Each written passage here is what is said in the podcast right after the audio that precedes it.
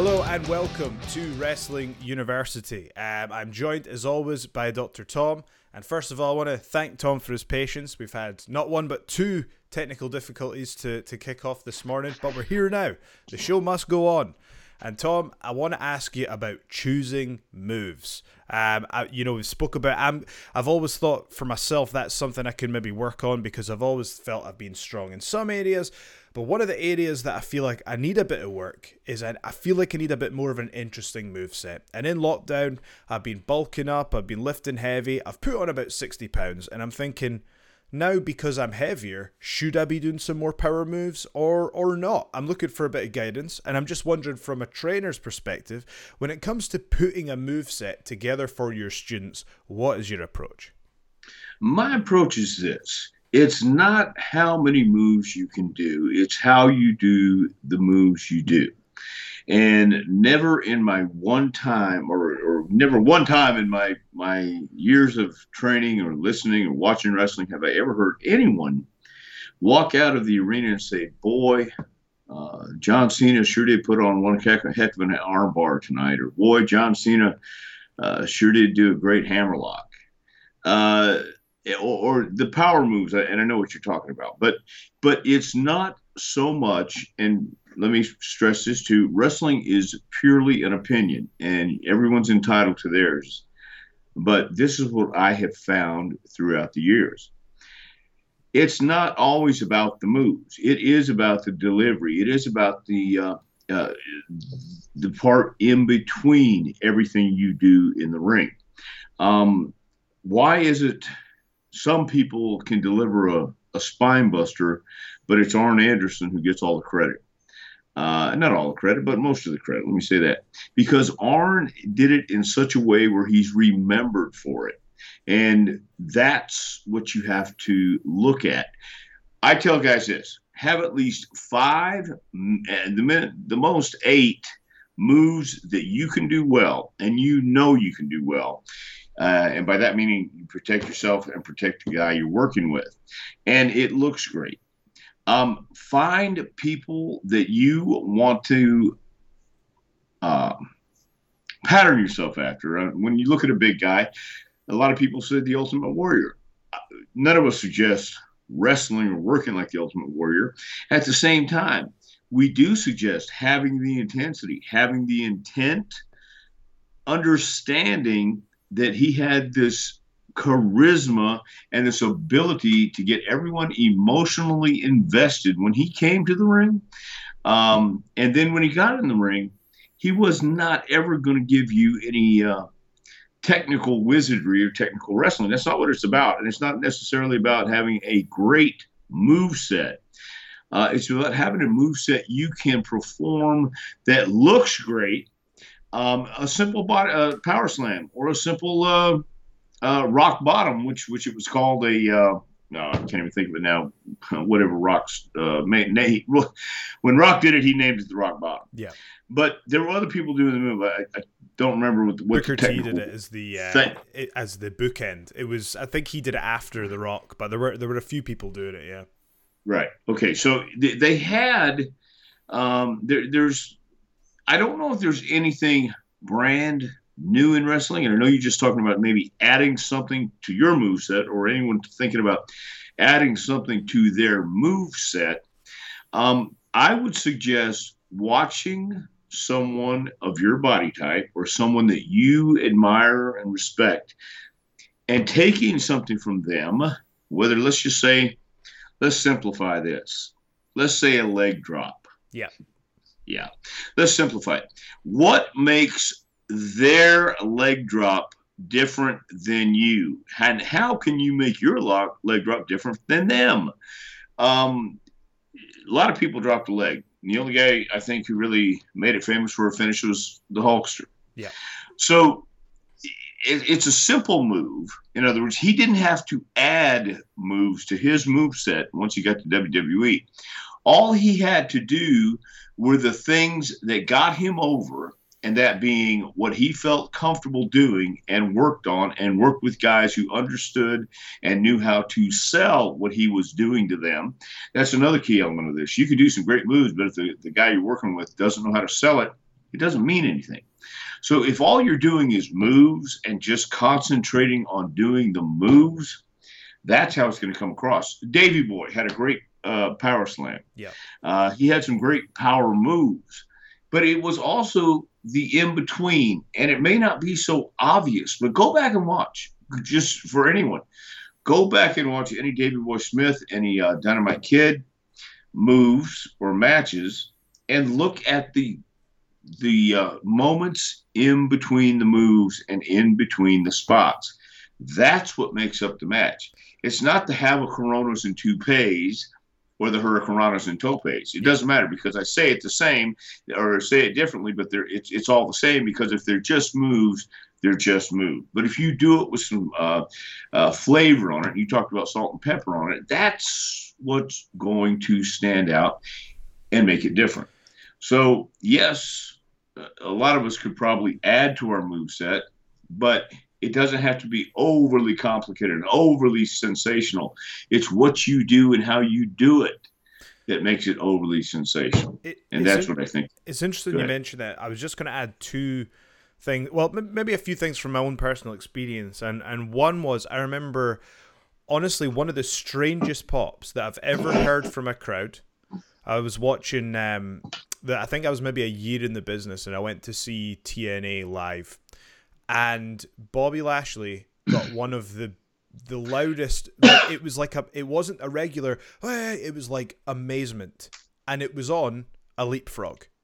But his leapfrog, it felt like he was going to take off and leave the building. No one had ever seen a guy that size hit a leapfrog that athletically, and there I was like, oh my god, he just became, you know, the he he owned the room with a leapfrog, and in that moment, I was like, "Wow, you really if you can pick the thing that you do well, you can get really anything over if you do it spectacularly." Another ex- sorry, you were going to say something, Tom. No, go right ahead. I was going to say another another example is um, you know, there's the drop kick. Like the, I've seen people like Okada in New Japan, Rhett Titus in Ring of Honor uses it as a finish. There are certain people that a drop kick is just a move to some people, but to others it can be a finish. There's um, Tyler Bate in NXT UK when he throws a punch. The other guy, you know, we see a lot of punches in wrestling where it can be like punch, punch, punch, and then you know whip the guy off the ropes. But what Tyler Bate does is he'll do like a punch, and the guy will be on the ground after it, and you go, oh, that, yeah, that. And so I think what you're saying there about selling what happens after is so important as well. And for the last thing from my own experience was I did a um I started doing I, I I was always super confident in my character stuff, but I, I never really did anything in ring that was like, whoa, people thought that's spectacular. I always just tried to be like a solid worker. But last year, uh, I, well, I've been doing it for a few years. I started doing the double fallaway slam, where I'll fallaway slam two people at the same time, and I st- that was the first thing I think I did that people were like, "Whoa, that's that's pretty impressive. But what I noticed is I would I tried hitting it, you know, maybe midway through the match, if because I was, this is when I was doing tag matches, and then I would sell afterwards, and then I would go for the cover or whatever. But then there were times where if I put it right at the end of the match and I made it the last big thing that I did, and then I would like nip up from it and like have this fire afterwards, my reaction to it and my selling of it always got more of a pop than the actual move itself. And then when I heard that, I started watching wrestling more intently, and I was like, actually, these guys are getting a louder reaction from what they do after the move than the move itself. Could you shed some light on that? Is that is that a common thing, or is it? Is, have you got any thoughts? On that? Yeah, yeah, it is a common thing. It actually is a common thing for great workers. Anything can be a finish if it's done correctly. Have you ever seen Ricky Morton throw a dropkick? Uh, I I have yes. I can't I right. can't think of it to memory right at the second, but but I, I, will have done. Yeah. Okay, Ricky Morton throws. Um, don't get me wrong. It, it's it's a great drop kick because when they throw when the Rock and Roll Express threw the double drop kick. Yeah. Uh, sometimes that was a high spot prior to, but then it became a finish. But Ricky doesn't throw the prettiest drop kick in the world, uh, but they won matches with it. Um, you, you, Brad Armstrong used to use a Russian leg sweep as a finish because the guys knew how to sell it. It would it was designated this is Brad's finish when he hits you with it, you're going to sell.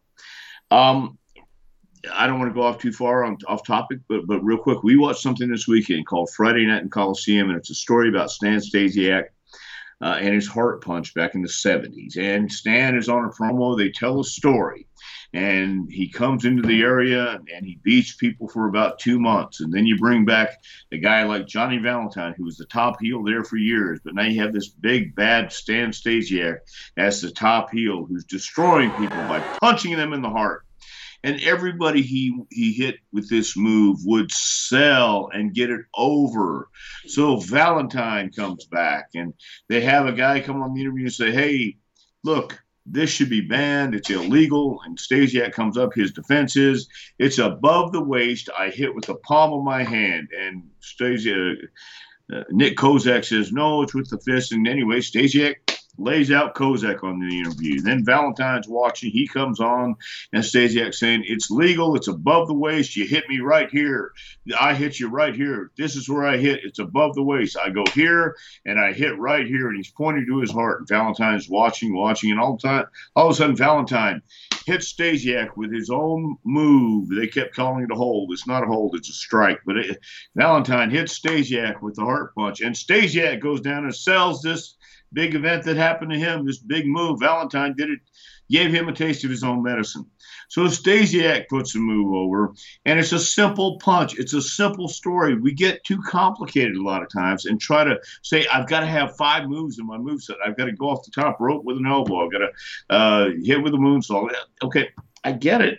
But if we come back to less is more, I, I know that's an overused term and it's really misunderstood. Teddy Hart told me years ago, he says, No, more is more. then I saw him two years ago. And Teddy said, Do you remember when I when you told me I was 18 years old? You told me less is more? I said, Yes. He goes, Now I know what you mean. But he's he's in his 40s now. And of course now he knows what he means. He's learned, he's, he's, he's gone through the experiences. It's not about how many moves you can do. It's about how you do the moves you can do and how effectively they're sold registered and they get over. It's repetition, repetition, repetition. So if the people don't know who you are, when Bobby Lashley did that simple leapfrog, a simple leapfrog, it's because he is such a monster. It is out of place for him to do it. Yeah. But he did it so so um, so much in a special moment where it wasn't even deemed special. Yeah. He made it special by doing it, looking the way he does, presentation, and then then um, applying it and and actually uh, following through with doing the move. So, yeah, I, I truly believe it's how you do your moves, and and you really don't need to have more than five. Uh, you know, a lot of people condemn John Cena because they said he had only five moves. Well, I contend that that's all he needed because there wasn't just five moves. If you look at John oh, Cena, oh, yeah, yeah. he, yeah, right. He, but but he had gone. He carried the company for ten years. He was the man for over yeah. ten years, day in, day out. Everything John Cena did in the ring as well as outside the ring counted. From the minute he woke up from the minute he went to bed, and that wasn't a whole lot of time. So he wore the suit. He he was the part. He wasn't playing a part. He was professional. He was on time. He did what he had to do in the ring, and he knew how to do it. It took years to get there, but that's what I think everyone should strive for. Not necessarily adding. Uh, a, a, an extra power move to my move set is maybe looking at what you're doing now, studying some old matches or some people that might yeah. uh, catch your eye, and then take from this, take from that, and say, golly, and envision it. Talk about you know envisioning your your moves, envisioning your matches, and and trying to figure out if you have this opportunity to to see who you could do it with and the guys who could sell it the best for you. Yeah. Um, that that's another key element. Like I said, you know, Shawn Michaels was selling for Hulk Hogan during their match, taking these crazy yeah. bumps, and that was intentional. That was yeah. purely intentional. He could have gone the other way and made it look like a million bucks, and, and they would have. I don't know what they would have done, but but it was just that you know you have to have the attitude and the mindset to go into it like that. So. So I, I was going to ask if this would kind of fall into that category because I've heard stories about the mandible claw, which was a move way back in the day. Jim Cornette suggests it for uh, Mankind. He uses it, gets over like Rover, and then it's gone for a long time, and then it comes back again and becomes super over with the Fiend. Is it a? Do you think it's just a case of having the courage? to pick something that got over back then. Because honestly, I'm looking at the, I, I watched that Stan Stasiak heart punch while while we were talking there, and I thought to myself, I was like, so I might steal that, you know, like a but yeah. and but you're right. It came down to how the opponent sold it. Whereas if he just sold it like a punch, it's just a punch. But he was clutching his chest like he was dying, dropped to the mat. You know. Watch the. It's a short film by Jeff Winningham. It's black and white. It's from 1972. Uh, it's called Friday Night in the Coliseum. 40 minutes at the most. Stasiak goes on the promo and brings a chart, a, uh, a medical, uh, uh, an, an, anatomy of the, the human body. He's going, this ventricle, when I hit it, goes out like he's talking gibberish, but it, it, it, it, he's making it sound like, and he's showing how it cuts off the, the blood to the heart. Ox Baker used the heart punch, and two guys, Ray Gunkel and uh, Raymond uh, Torres, I believe it was, uh, died after the match. It wasn't because of the heart punch. It was because they had high blood pressure. It was out of shape. They're, we didn't know anything about cholesterol back then, but they um, uh, said it was because of Ox's heart punch. And you know, so everywhere he went, Ox has killed two men in the wrestling ring. Stasiak's going to kill two guys in the ring. And so it's all uh, old school ballyhoo and, and hype, but people have stole the heart punch. But the key is uh, back then when you came into a territory with that kind of move, the booker or the owner, or whoever was calling shots, let everybody know this is our top heel, and he has this move, and we're going to get it over, and we need you guys to get it over. And uh, there's cooperation there. So yeah, the mandible claw is the same thing, and I'm sure I I, I don't know for fact, but I'm I would bet that Mick gave his blessing to uh, Bray Wyatt to use it, and and why not? He, he's the same type character and hadn't been around for a while. Um, just like uh, I saw the Jaw Claw, I saw that in 1970 with the spoiler using it in Houston, Texas. They called it the Singapore Jaw Claw. So it's been around for a while, yeah. and uh, you know that I don't know if there is anything new or original uh, anymore. Originality is highly overrated, but at yeah. the same time, you can certainly make uh, what's old new again if you know how to tweak it. And I think sometimes it's just leaning over a little bit while you're playing the guitar brings a different sound to it than just standing up straight. Walking to the ring a different way is a sure different uh, uh, sign of what you're doing instead of just walking in the ring and standing there like you don't know what you're doing. It's all in perception, confidence, and the courage to do it. Well, let's say that you've got a, a new trainee who's putting together a move set for the first time. Do you have any thoughts about what their approach should be? Yes. Keep it simple. Don't try anything crazy right now. Get your basics and foundation under you first. If I can see you do a head, grab a headlock, and I see you take someone, I, and and I, man, I'm so glad you asked me this because I just have another example that I don't want to dwell on it. But I had a kid who was with me. Oh, it's been over a year. Left, had to go back home. Not bad, not bad at all. Small, but but he could move, and I saw that when he left. He came back just last week uh, on a Tuesday, and he hadn't been in the ring in maybe eight months. But he got back. He got in the ring Tuesday afternoon with us. And I'll be damned. Um, it's the little things that I preach and harp on. That I saw Kerry Morton, by the way, do this weekend in North Carolina at one of the shows, and I explained to everybody. I hate to, I hate to go on somebody, go on somewhere and say I want to put this kid over because then why don't you put me over? Well, it's not that. It's just I had to put him over because he paid attention to the little things. They screwed up a spot out of a hip toss. The kid missed it completely. Kerry just grabbed his arm, started twisting. Second nature. If you can have the basics now, and this kid that came to us last week had he it looked like he hadn't missed a step. And look, in fact, it looked as though he had been studying. It looked as though his facials, his head up. I didn't have to say keep your head up. I didn't have to say sell. I didn't have to say move your arm, move your leg. I didn't have to tell him to don't just lay there and be dead. Tell me a story with the simplest, subtlest movements. And that's what I would say. If you're first building a move set, make sure you can do everything that I've already demonstrated to you or shown you or, or taught you coached you, however you want to word it. Because if you can't do this, uh, we ain't going to trust you with that yet. Yeah. I don't want you doing a hurricanrana outside the ring or a, yeah. or a dive outside the ring yet, or a big power slam with somebody you're not sure about yet. So that's what I would suggest for somebody just starting out.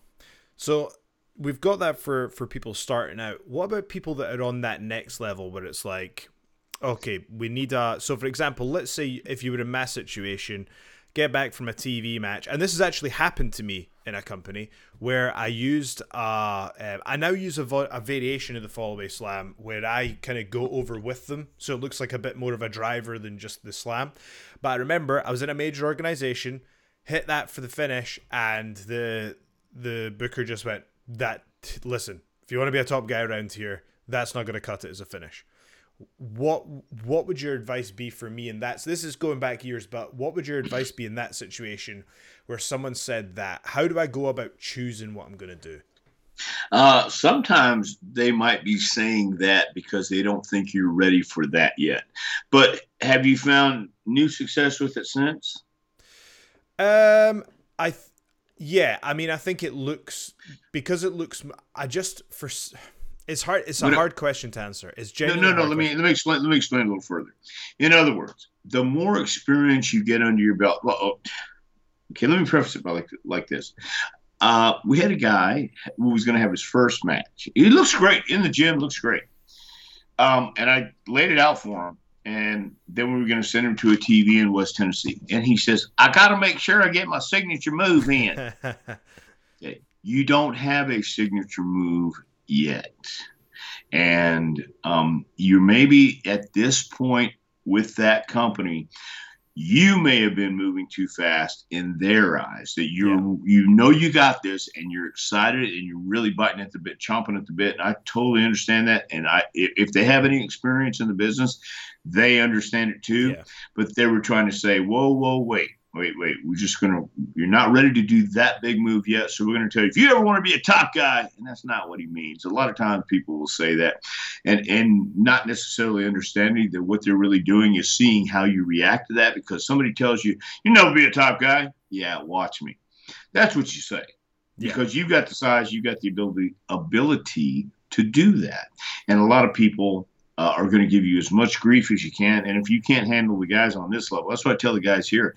If you can't handle me yelling or yeah. screaming or saying ridiculous things here, just wait. You get here, you you might as well stop right now because if you're going to go cry in the bathroom, no, dude, this is not. So it's the entertainment business, but don't get discouraged. You know in your heart and this is what I have to tell people too, you have to develop a sensibility and an instinct where you know what you can do. And you got to believe. Again, so many people are going to tell you you can't, you shouldn't, you never will. You got to believe in yourself. You have to have that performer's ego. I, I, I saw a deal with uh, Brady, Tom Brady, the other day. He was the last one to get drafted. My God, how many Super Bowls has he yeah, won? It's true. You know, so so he's really he's someone that I, I don't follow American football, but he's someone that I do look to because actually yeah. if you look at the amount this has inspired me directly sorry this is off topic but i actually recently because i've put on all this size i've been lifting so heavy and you know the strength's been going way up but i wasn't putting effort into recovery or warm up and but if you look at tom brady he he invests hundreds of thousands in making sure he's getting all this these different types of recovery, perfect nutrition, all this stuff to elongate his career. And I thought to myself, you know, if I want to be a top level athlete, I'm obviously I don't have hundreds of thousands, but now I've um, DDPY have given me a, a subscription that's you know I can't wait to try that out. I've got a physio coming once a week now. I've got you know meal plans coming in the post because I was like, look, if I want to be a top level athlete, I need to train like one and recover like one. But to come back to what you were saying real quick with the fallaway slam, it's interesting that I think what you're saying, I've never really thought about it that way. But when I, I was told that years ago, I probably didn't have the experience to know, oh, well, maybe I just need to put this little twist on it or sell it this way or tell my opponent to do this. Whereas now what I do is I twist into it and I tell my opponent to sell it like they've, you know, like it's it's a finish. And it's, I remember the first time I hit it in Ring of Honor, Colt Cabana was on commentary and he was like, I've never seen that before. It's like a fall away power slam. And then I thought, Well, maybe there's my answer right there. Maybe I've now that I have more experience, I've just used that intuition to adapt it. Maybe you can make a simple move, something like that. Maybe. maybe. No doubt in my mind, you can make a simple move look devastating if the guy sells it. Yeah. Yes. I remember I wrestled um, Pete Dunne, who is genuinely like I would say there's there's you know as a wrestler and you'll probably feel this way Tom that you'll you'll have five ten opponents that you just think they were all just next level they were next level and I've I've I've been lucky enough to wrestle a, a few of those I remember I felt that when I wrestled Kurt Angle I felt that when I wrestled um, Del Rio. I felt that when I wrestled Drew. There's there's you know just like those top tier opponents that you're going, wow, they're next level. And I will say, I genuinely felt that with Pete Dunne. I felt that Pete Dunne really oh. understood the modern wrestling but with classic fundamentals and what he would do is he would have a simple forearm but because of the way that it needed to be sold it would it wouldn't just be a forearm I remember I'd be forearming him, and then the way that his forearm goes, it looks like I've just been knocked through a building, you know. And it's like right. he just got it, he understood it, and I'll tell you what, he is.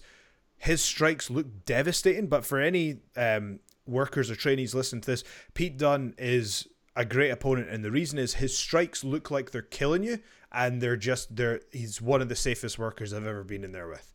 Right, and the only way you're going to get better is to, to work with those guys and work yeah. with guys better than you, and and and to get that to happen, uh, again, I have to stress um, what we do in the ring is that that much of the business, and uh, if they don't like you and they don't want to work with you, uh, then they're not going to. So you have to you have to learn how to get along with them too, and you yeah. have to learn how to get yourself in that position to position yourself where you want to be. Yeah. And uh, all the guys you mentioned, especially Drew, talk about a guy who went back and just reorganized and started over and and and got a mindset and uh, continued working on it. All the things you talked about, from nutrition to recovery oh, yeah. to to to making it a point to get better. Not just talking about it, but I mean actually doing the actions. And uh, so that that there's a lot of work into it. When, that's why we, when we say whatever it takes, people go, "Oh my God, I, I don't have that kind of money, and I don't have that kind of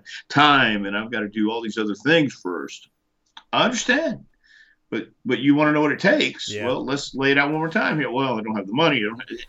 Dude, I get it, but this is what it takes. Can I just so. add one thing, Tom? I, I like to call it with myself. It's this inner voice, and I call it the little lies. And it's the little lies that you tell yourself to go, oh, I don't need to track my calories today because it's, it's my cheat day. I don't need to track my calories because, you know, I've roughly, I, if I do that too much, then it'll just become obsessive. And, well, I don't need to work out you know, five times a week because I need to recover. And you, what you do is you convince yourself it's like, well, no, I need downtime. I'll be, and you do need downtime, but the those little lies in your head, you got to be careful because it's so easy to convince yourself that you're justified by not doing the work. But I feel deep down, you know the truth, right? Well, some people do, but some people are pretty good at fooling themselves too. I mean, I, I've, I've run into both types of people. I, I, I have had. Uh, experiences with both attitudes. I sure have. Yeah, absolutely. So I, here's one for you. Let, let's round off with this because I, I let's take a superplex as an example. So there are certain moves that used to be finishes. Like, you know, I'll look back and I'll see Shawn Michaels deliver a super kick. And, you know, WrestleMania 24, the sorry I love you hits Ric Flair in the right in the face, and you know he is knocked out. Whereas now a super kick, it just feels like it could be a punch, you know? But there's there's yep. other moves which never seem to finish matches, but I think in terms of like psychology, surely a superplex could be a finish. Do you think a superplex could be a finish? Well, a suplex used to be a finish. Anything yeah. can be a finish if if it's done right. A guy named Scott Irwin had a mask called, and he called himself the Super Destroyer in the '80s, and he used superplex as a finish. That was his finish. Um, it, it certainly can be used as a finish. It's just how the fans are conditioned, and um, uh, what what what they are told is a finish, and what they're told uh, week after week so by all means, it's if it's done to where, uh, I, I, was it Lesnar and Big Show where the ring collapsed yeah. if they did was it superplex? It was. It, it was. It, yep. Okay, so that doesn't happen every time, but when it happens at one spectacular time, there's your moment. But then we go back to treating the superplex as just another move. So there's where I think consistency should come in as well. You you can't have uh, the figure four has lost its effect because guys were putting it on and nobody ever gave up. You know, yep. when Flair was using it at one time, or Buddy Rogers or Eddie Graham or some of the guys before, um, it was established when when if they put the the hold on, you were going to give up. But now, or I don't know how often now, but it used to be guys would put on the figure four for a high spot and, and have no understanding of why or what they're doing. So yeah, a superplex, um, a side salto, uh, if, if it's done correctly and people are educated that this is what happens when this happens. Dor- Harley Race won the world championship with a suplex his first time out. Wow. It's amazing. Yeah. And it's on it's on the internet too. If you Google or go to YouTube, Harley Race versus Dory Funk when Harley wins his uh, it's in Kansas City. Harley Race wins his first NWA title. I believe it's the uh, might be just the last one, but he wins with the suplex. And, and it's the most unamazing, uh, boring, uh, non-finishing looking finish it ever. But the fact that Harley Race who was known as a badass, who was known as a real deal, delivered it. It was different because he had built it as different, and people were educated to the fact that when a badass like Harley Race does this, of course it's a finish. But somebody else does it and they don't pin, well then you're not as tough as Harley Race. That's that was the uh, answer back in those days. These days, uh, you know, you almost need to take a gun uh, to the ring to, to win because the, everybody is just throwing stuff out the window, and it's a lost art selling and uh, telling everybody what we're doing. It's just nobody understands the the simplicity that it really could be. But but it's it just goes with the way the world's going and where society is uh, changed and the way we look at things, I guess. I mean, that could be the only explanation I have. It's not an excuse, but I think, um, I think one of the big takeaways that I've taken from what you've been talking about and something I can certainly see in my own experiences before I put little to no thought, just from lack of experience, into how my opponent was going to sell the move. Whereas I'm now starting to realize that is as critically important as anything else. Would that be fair to say? Yes, and let me add to that real quick. It would also be fair to say that it's how you deliver the news to him, how to sell it. It's a yeah. manipulation part yeah, too, yeah. because you then then instead of coming say, "Hey, this is what you got to sell it, man. You better sell it like this." So, hey, you know, it would work if we sold it like this. And let me show you how how to do it because it would help us both out. And and it's learning how to yeah. give the back and forth again. Yeah. That's that's what I would suggest. Yeah, and that that comes with experience because I've had situations yeah. where I, I won't say which match it was or which company it was, but I had a situation where I was wrestling someone very high profile came backstage and someone explained to me how I'd just completely buried myself. Um, and it was like really simple and obvious when you lay it out. Like to give you an idea, I delivered about you know. Now again, I'm I'm not going to get into it, but I, I I was my hands were tied to a certain extent, but I delivered about 10, 5, 10 strikes to my opponent, which they didn't go down for. Then I, you know, I get taken out with one clothesline and they're half my size. You know, that sounds obvious, but when you're new in, you don't you don't know, right? But yeah, it's experience. You just just just living and learning, and the only way you get experience is by failing and, and and learning by that. If you never if you never screw up, then you never know. But but you you learn from that obvious error, and and I don't, I've never met anyone who's uh, uh, I've never met a perfect person yet, but but you learn from it, and um, all the top guys have made mistakes to get where they're at, and that that's how they know how to play the game. That's how they know how to uh, step a little better this time. So well, well, we all we all take those missteps. So I was going to say, I heard a great phrase the other day, which was "good decisions come from experience, and experience comes from bad decisions." Bad decisions. So I guess You're we've correct, all yeah. got to fall down from time to time. Of course. Tom, where where can people get you if they want to come train with you? Check out jpwrestlingacademy.com. Uh, you can also get my book on that front page too. There's a link right there as you open up, and uh, we're going to get this link clicked up and uh, hooked up too. I think. Absolutely. Real, real soon. Absolutely. Yeah. All right. Thanks, Tom. We'll see you next week. Thanks.